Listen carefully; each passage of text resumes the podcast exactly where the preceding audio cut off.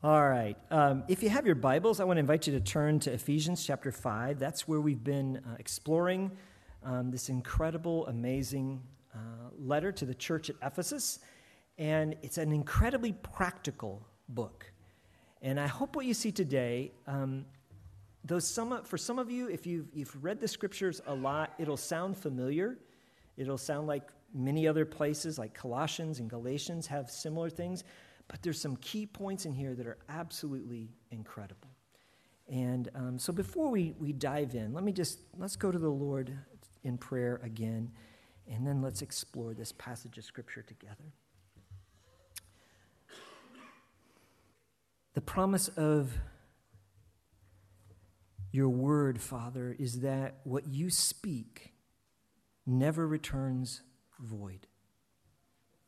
You have promised that when your word goes out, it accomplishes things.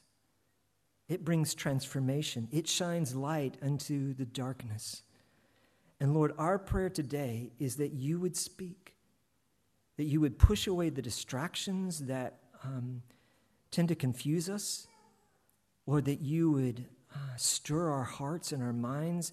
Lord, I pray that you'd reveal hidden things within us not so that we recognize afresh the depth of, of our failures, but so that we can turn that over to you and recognize the greatness of your victory. Because you are making all things new, beginning with those who placed your trust in you. Well, that's the promise of your word. So, Lord, this chapter begins with the challenge for us to be imitators of you, to walk like Jesus. There are so many ways that we can't be like you because you are so much higher than us. You have called us to be like you in our character, in our attitude, in our actions, to reflect who Jesus is and the work he has called us to do. So, Lord, would you speak to our hearts, make us receptive, Lord, to what you want to say? We pray these things in Jesus' great and mighty name, amen. Ephesians chapter 5, beginning in verse 1. Therefore, be imitators of God as beloved children and walk in love as Christ loved us and gave himself up for us, a fragrant offering and sacrifice to God. And then there's a contrast here I want you to, to see. But sexual immorality and all impurity or covetousness must not even be named among you, as is proper among saints. Let there be no filthiness or foolish talk, nor crude joking, which are out of place, but instead let there be thanksgiving. For you may be sure of this that everyone who is sexually immoral or impure, or who is covetousness, that is, an idolater, has no inheritance in the kingdom of Christ and God.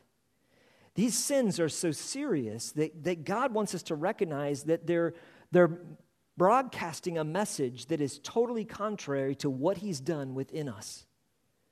Our behavior, our, our attitudes, our actions should change, and there shouldn't be any hint of these in our life. And then it comes back um, after challenging us because these things are in the exact opposite of being imitators of God and walking like Jesus, it comes back to how we talk with one another and to others. The words that we say reflect our hearts. And, and it says this let no one deceive you with empty words. For because of these things, the wrath of God comes upon the sons of disobedience. Therefore, do not associate with them. Now, in this passage, um, Paul, as he's teaching the church, lists several things that are great dangers to us in, as followers of Jesus. They're dangers to us not in that we would lose our salvation, but we would lose our intimacy. Or they could be an indicator that we don't have a genuine relationship with the Lord. And so he's saying that Immorality is something that shouldn't be a part of us, and that means any kind of sexual sin or a lustful attitude. That shouldn't be a part of who we are. Impurity is anything that does not reflect the character of God. If it doesn't look like Jesus, it's impure. sometimes um, what we tend to do is we measure ourselves against one another. And therefore, it's easy for me to say, well, I'm a little more pure than this person that I see on the street or a random person that I see in the media because they've been caught in some act or some crime. But the comparison here isn't to one another, it's to Jesus. Purity of who he is. Covetousness, which is idolatry, which simply means wanting what God has given to others and being ungrateful for what he has already given to us. And then he talks about our language, the use of the tongue, when it's, when it's crude and divisive or deceitful, that it doesn't reflect the message and truth of the gospel. We're to put off all these things. None of these should be a part of who we are as followers of Jesus Christ. Now, why does God care about that so much? It's not like God is waiting for us to mess up. Sometimes that's the idea that we get in our mind. It is not Him waiting to point a finger at you or at me when we fail. It is a call to come into greater intimacy. And ultimately, what it is, is a recognition of our identity. I want to show you something very, very important. The key to understanding this passage of Scripture is verse 8. So I want you to look at what it says. For at one time you were darkness, but now you are light in the Lord. Walk as children of light. Now, I want you to notice it doesn't say that we were in darkness, it says that we were darkness. But the contrast is true. It doesn't say now you're in the light because Jesus has shined on you. He says that we are children of light, that that is our new identity, our new character. And that's incredibly important because what happens is when you and I wrestle with sin, and all of us do that, starting with me, what we try to do is we try to clean ourselves up so that we can then go back to God. We feel grieved in our spirit. The Holy Spirit is letting us know that there's a, there's a, um, a separation between us. There's something between us that's not allowing that fellowship and the flow of His life in us and through us. And so we're grieved. And what we try to do is we revert back to our old nature, which is darkness, and we try to clean it up. Um, I forgot my prop, but that's all right. It'll work just fine. I'll, I'll use it. Have you ever tried to sweep up a shadow? I know that seems really stupid, doesn't it? But think about it. What we try to do when it comes to our sin is we, it's like sh- sweeping up a shadow. There's a shadow in our life that's, that we see it there plainly, and we're taking that broom of our own effort, of our own ability, and we're doing our best to sweep it up, but it never goes anywhere. That's what happens in our life when there are, when there are sin habits that we wrestle with. And we try to do better. We make a commitment. We cry out to the Lord, I won't do it again. Or, or to another person, I won't do it again. But we're trying to do it in our own strength. He says, You were darkness. That's who you were, but that is no longer who you are. You can't sweep up a shadow, but there's an incredibly easy way to get rid of the darkness. Do you know what it is? Anybody? Always the right answer. Absolutely. Jesus always is the right answer. Yes. But not just Jesus, but turn on the light of Jesus. Allow his light to shine within us. The thing that overcomes darkness is light. And so, what we've got to do is simply remember who we are in him. The way to chase the shadows out of your life and out of my life is not trying harder, not feeling guilty and beating ourselves up, but remembering who we are in Christ. That's what he's saying. When he says, You were darkness, but now, you need to circle that, but now, because this is your identity. This is who you are in Christ. You aren't those things. That list of sins, we may have committed them, but it is not who we are. Therefore, they don't have to have control over you and me. Who we are is children of light, that we are made to shine. And so, what we do instead of, of trying to sweep up a shadow, instead, we simply remember who we are in Christ and say, Lord, forgive me for going back to the shadow, for going back to the darkness. I forgot who I was in you. but you have reminded me that I am your child and that my life is already filled with your presence. Therefore, I choose to return to you. Make me shine with the light and the love of Jesus Christ. That's what he's telling us to do here. Remember who you are. You are light. Walk in him. In essence, what you and I are are lamps that shine for the love and truth of Jesus Christ. He is the light that shines through us. And here's what it says. Here's the character that is contrast when we live as children of light. The next part of verse 9 says, For the fruit of light is found in all that is good and right and true. And try to discern what is pleasing to the Lord. Take no part in the unfruitful works of darkness, but instead expose them. For it is shameful even to speak of those of the things that they do in secret. But when anything is exposed by the light, it becomes visible. That's true for the victory in our life as well. Shining the light of Christ's love, of Christ's truth upon it, sharing with one another, bringing it into the light. That's why we're encouraged to confess our sins to one another, to confess our struggles, because we need each other to build us up and to remind us who we are. That you're not your failures you're not your sin. You're no longer darkness. That's who we were. We are now children of light in Christ. But when anything, verse 13, is exposed by the light, it becomes visible. For anything that becomes visible is light. And then he goes on and he gives a very interesting quotation from the Old Testament. He says, Awake, O sleeper, and arise from the dead, and Christ will shine on you. Here's the message that he's reminding us of. Maybe you and I have been sleeping. We've been slumbering because we've, in a sense, forgotten truly who we are. And that old nature, that darkness, has crept back into our soul, and the shadow is over our life, and it's robbing us of joy and of relationship.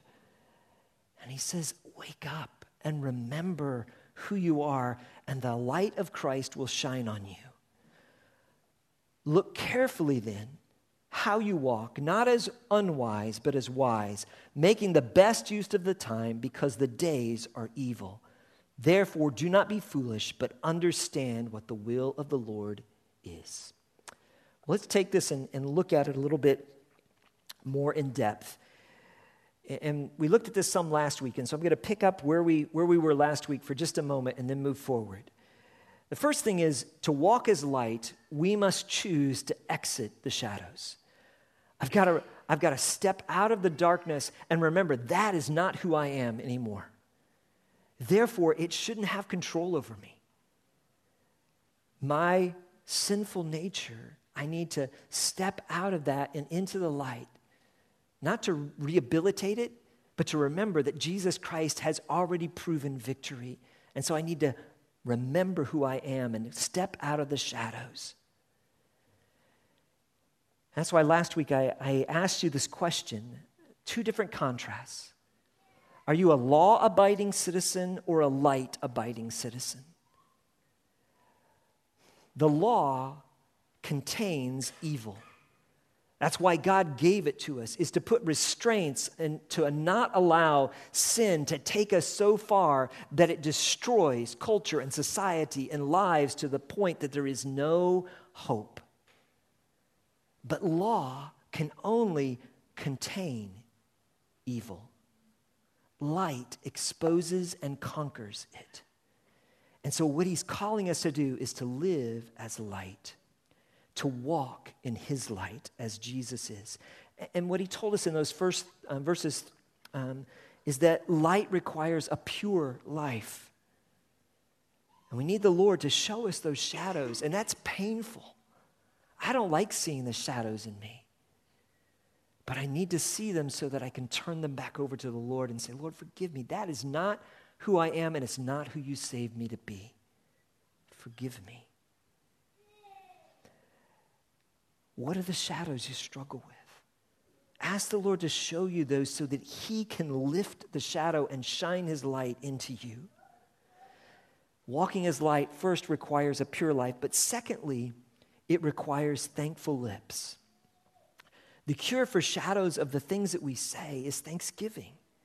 When we struggle with our words, when we, when we say hard, harmful things or crude things that it talks about here or deceitful things, there's a cure to our language, and that's thanksgiving.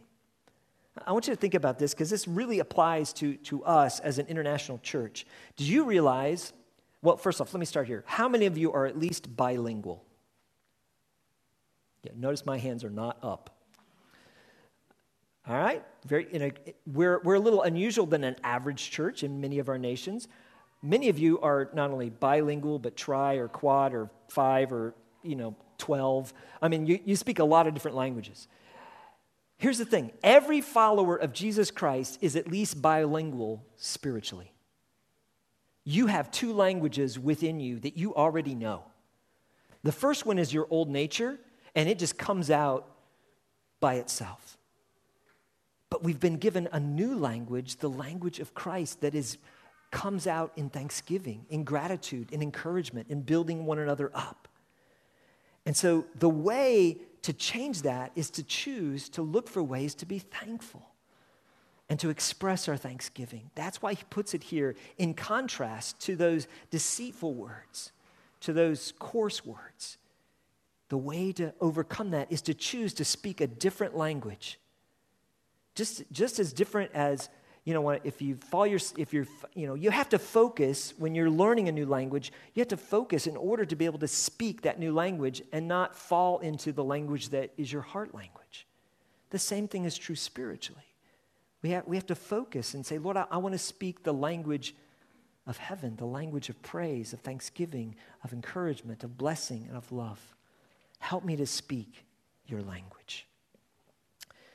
Well, the next part in walking as light not only affects how we speak, but it requires a discerning mind. Last week I told you about a study that reveals how um, television and other screen based information impacts our thoughts. And according to the study, the experiments that were conducted by Herbert Krugman reveal that when we watch television, brain activity switches from the left to the right hemisphere. The left hemisphere is the seat of logical thought where information is broken down into its component parts and can be critically analyzed, and we can see whether or not it's true. But when we're taking in just information from, from the right side, we tend to treat it as wholes, and it's, it's more emotional than it is logical in our responses. And so we need to think about the information that we're taking in and discern is it true? And the way to discern is it true is how does it measure against God's word? That is so important for us to examine that because that will help condition our thought life, our position. It will condition how we treat others and how we um, carry out what God has called us to do. Also, walking in the light not only requires discernment for us to examine things based on God's word, but it requires a desire to please God above all things. We are to discern what the will of the Lord is. We're to desire to please Him above all things. Frequently, I find that I have to ask myself these tough questions. When I'm going through a hard time, when I'm, I'm wrestling with something, these questions have to come into my mind. Who am I trying to please? Am I trying to please myself? Chances are very, very high that what I'm focused on is sinful. If it's just about me, it's wrong. In fact, the scripture says whatever is not of faith is sin. So if I'm trying to please myself, then I'm in the wrong. Secondly, if I'm trying to please others or just please others, there's a good chance that I may be doing something that is wrong. I may be trying to impress them. I may be trying to get my own recognition or build up my own pride. And that's wrong. Now, I can be doing things to please others in that the Lord is working, the Lord is speaking in a way saying, build them up. That's different. And I need to examine that. But ultimately, the question I want to ask myself is Am I seeking to truly please the Lord? What would He want? how would he respond? How would the Lord want me to answer? I want you to listen to this promise from the word. It is incredibly important. Psalm 37, verses 4 through 6 says this Delight yourself in the Lord, and he will give you the desires of your heart. Now, this isn't a verse that you can take and you can kind of rearrange it and recreate it and say, if I just ask enough times, God will give me what I want. That is not what it's saying. Okay, so don't, don't do, go through mental gymnastics to try to make it say something different.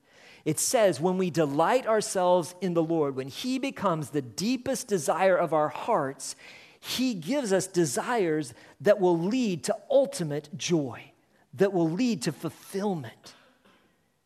And so the secret is delighting in Him. But it goes on, it doesn't just say, um, delight in Him, it then gives us some more practical ways to apply that. It says in verse 5 commit your way to the Lord, trust in Him, and He will act.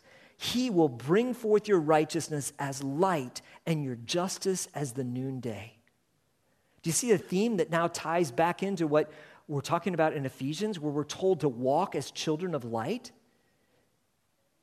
He's saying when we delight ourselves in the Lord, He will shine through us.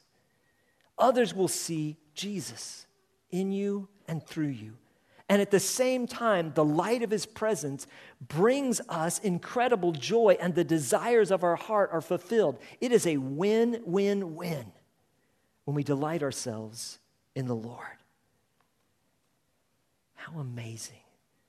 that's why he's call, what he's calling us to is a greater sense of intimacy with him. Purity, thanksgiving, discernment, and a desire to please God above all else enables us to step out of the shadows and shine the light of Christ in a dark world. Well, the quotation here in this passage where it says, Awake, O sleeper, arise from the dead and Christ will shine on you comes from the Old Testament in the book of Isaiah. And if you have your Bibles, we'll put it on the screen as well. But I want to invite you to turn to Isaiah chapter 60, verse 1, and see where this verse comes from. He says this Arise, shine, for your light has come, and the glory of the Lord has risen upon you. For behold, darkness shall cover the earth, and thick darkness the peoples. But the Lord will arise upon you, and his glory will be seen upon you, and the nations shall come to your light. God is writing this promise to his people, to us collectively. When we choose to arise and say, Lord, I want the light of Christ to shine on me and through me, the promise is he will bring the nations to that light that it will defeat the darkness. The way to see transformation and change in our world is for us to shine. God made you and I to shine forth his light. Jesus said, We are the light of the world because he shines through us. We are the lamps that pour forth the light of his love, of his truth, of his grace, of his power, of his goodness. Light is one of the key themes in Scripture. God uses it both literally and figuratively to express a great deal about himself and about his plan for humanity. But light is one of those things that we have a tendency to take for granted. How many of you expected the sun to come up this morning? I, I did. How many of you, when you, when you walked into the bathroom, you hit that switch, you expected the light to come on, right? It's, it's, yeah especially if you get up in the middle of the night, you really expect that light to, to come on, right? Um, we have an expectation about light, and so we have a tendency to take it for granted. It surrounds us, and therefore we tend to overlook the true nature of light. Light itself illuminates from God's glory. Do you know that the first thing, according to the scripture, the very first thing God created was light? In Genesis, he says, he says, Let there be light. And light happened. Do you realize, according to the account, however, that there was no lamp when that happened? And, and I'm, uh, I don't, it doesn't matter whether you believe in a young earth or an old earth or whatever your creation understanding is, what, what is described in the scripture is separating, it's distinguishing between light and the lamp. Because in the account in, the, in Genesis, God doesn't create the sun, which we associate with light, until day four. Light is already created before a lamp. And when we go to Revelation and we look in Revelation chapter 20, it says that in the New Jerusalem, there is no need for a sun or moon because Jesus Christ himself lights the city. Light does not require a lamp because light is a reflection of the glory of God. These lights, though they're electricity, ultimately remind us of the purity, of the holiness, of the power of God. He spoke it into creation. Yes, an electrician wired it, connected it to a power grid, and we flip the switch and it turns on, but it's still pouring forth the truth that God created light and it points to who He is. That's why light is such a powerful image. He says, not only um, did he create light, but he is the source of light. It radiates from God himself. We are to be a reflection of his light. And, and so, therefore, when it talks about light, it's always pointing to God. Even when it, it says, when Jesus says both in um, Luke and in Matthew that we are the light of the world, it is pointing to him.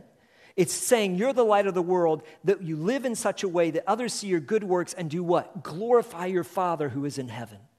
Light, even the light that we shine, should always point to the Lord. That's why it requires us to be authentic, to be real, to be pure, because we want to be an accurate reflection of the Lord.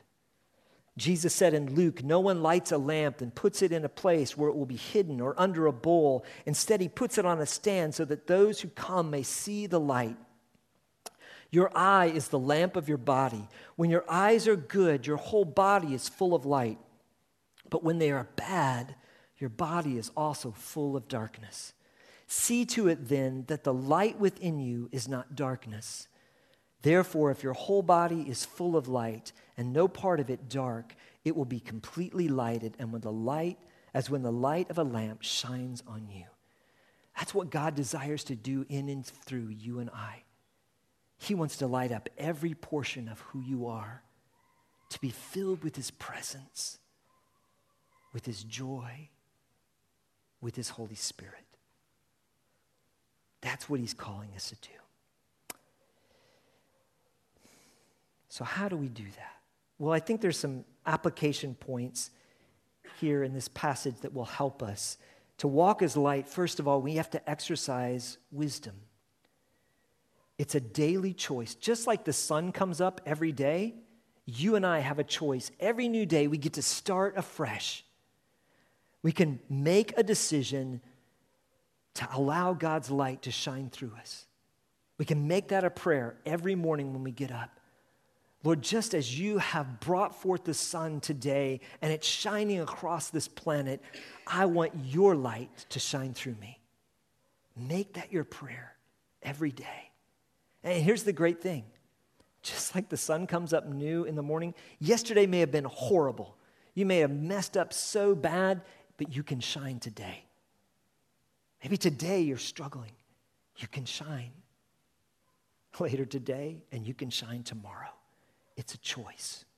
Secondly, we not only have to choose to shine, but we need to make a daily stand for His truth.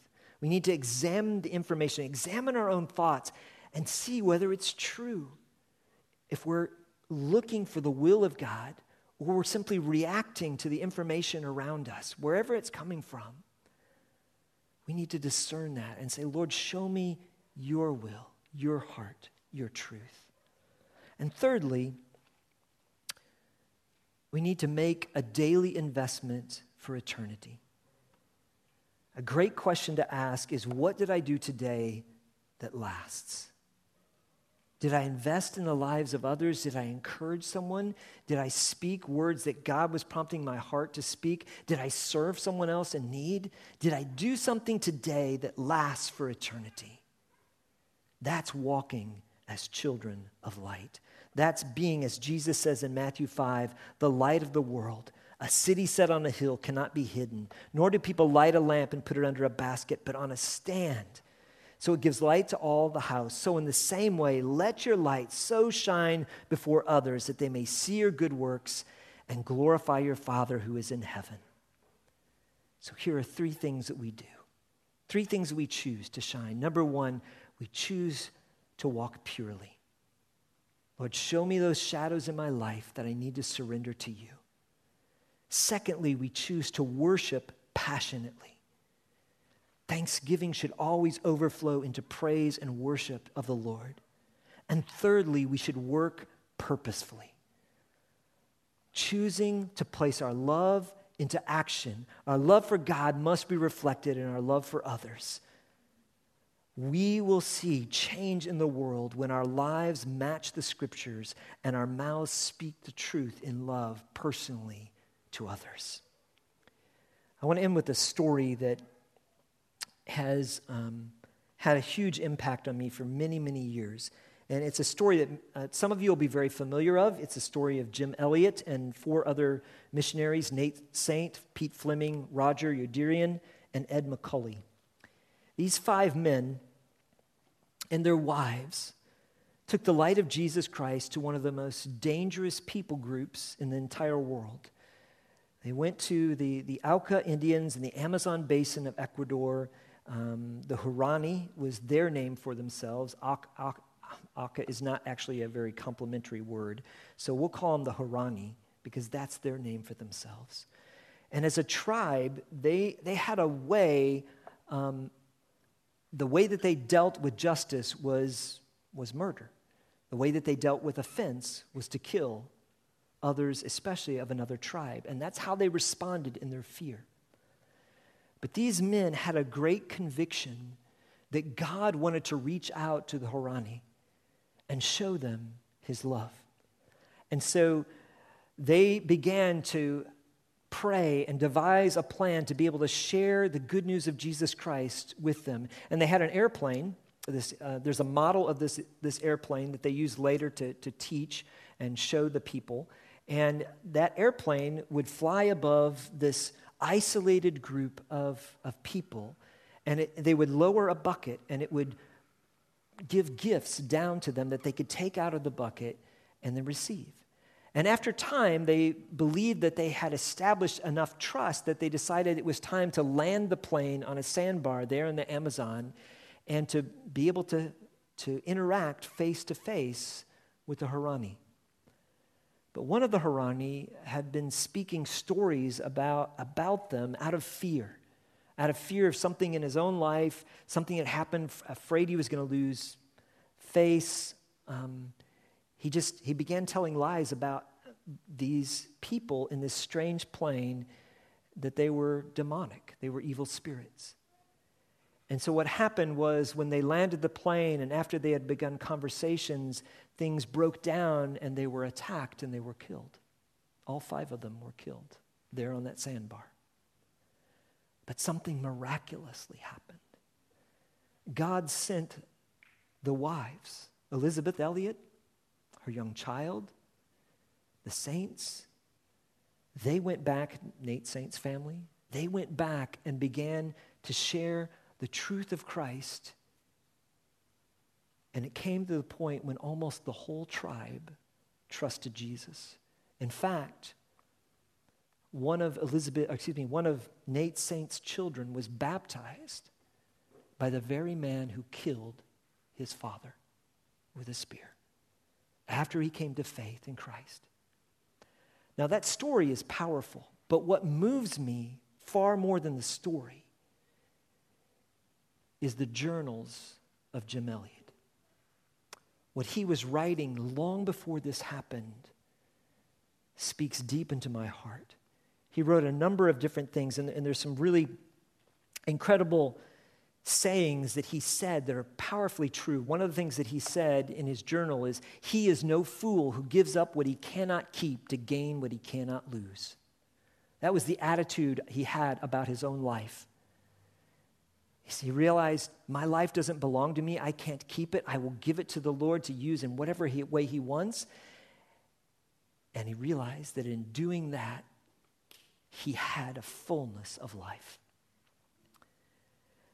But one of the, the things that he wrote in his journal, he was reflecting on a passage of scripture both in Hebrews and in Psalms that talks about um, this, this verse. It says, The Lord makes his angels winds and his messengers or ministers a flaming fire.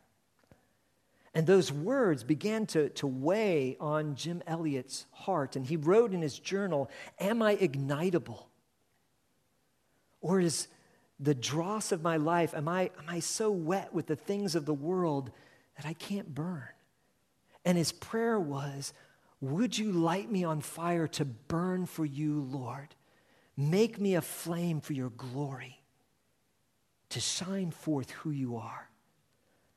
Now, he didn't know that someday he would give his life and that it would burn in a, in a way that was unique. What his desire was, was that God would allow his love to so shine through him, to allow his life to become fuel upon which the glory and love of Christ burned, that others would see it and it would penetrate the darkness. That was his prayer. And that is the prayer the Lord keeps over and over challenging me to pray. Sometimes unwillingly, because I wrestle with my own flesh and selfishness. But again and again, I come back to, Lord, would you make my life fuel upon which Jesus' glory, upon which Jesus' love burns? I believe that desire, when that becomes what is in our hearts, God will use that to open up and do amazing things in each and every one of us. Because here's the thing each and every one of you are designed to take the light of Christ's love, truth, and grace and to shine it into the darkness. But we have a choice. We can turn all of his goodness onto ourselves, or we can choose to say, Lord, would you make me a flame that burns for you? Your word says you make your ministers, that means servants, that means all of us, a flaming fire. Can I challenge you to pray that? It's a bold prayer, it's a huge prayer. But it's a prayer that I believe brings incredible pleasure to God. And He will surprise you if you're willing to pray it. Dear Heavenly Father, we want our lives to reflect you. We want our lives to be fruitful. We want others to see your goodness. Lord, you have shown us who you are. You've shown us the brightness of your love through Jesus Christ. Lord, would you give us the courage to allow you to ignite us with your presence, to desire for you to ignite us, to make us a flame that burns for your glory, to show your greatness so that others see you and not ourselves. Lord, that is our prayer this day as a people of God, as a church, would you enable us to burn for you in a way that others see your love, see your goodness, and are drawn to faith in Jesus Christ? That is our prayer. In Jesus' name, amen. Let me invite you to stand with us. We're going to do uh, a new song. And. Um, it's called Burn for You. And I, it's, it's a little rocky, so I like it. All right.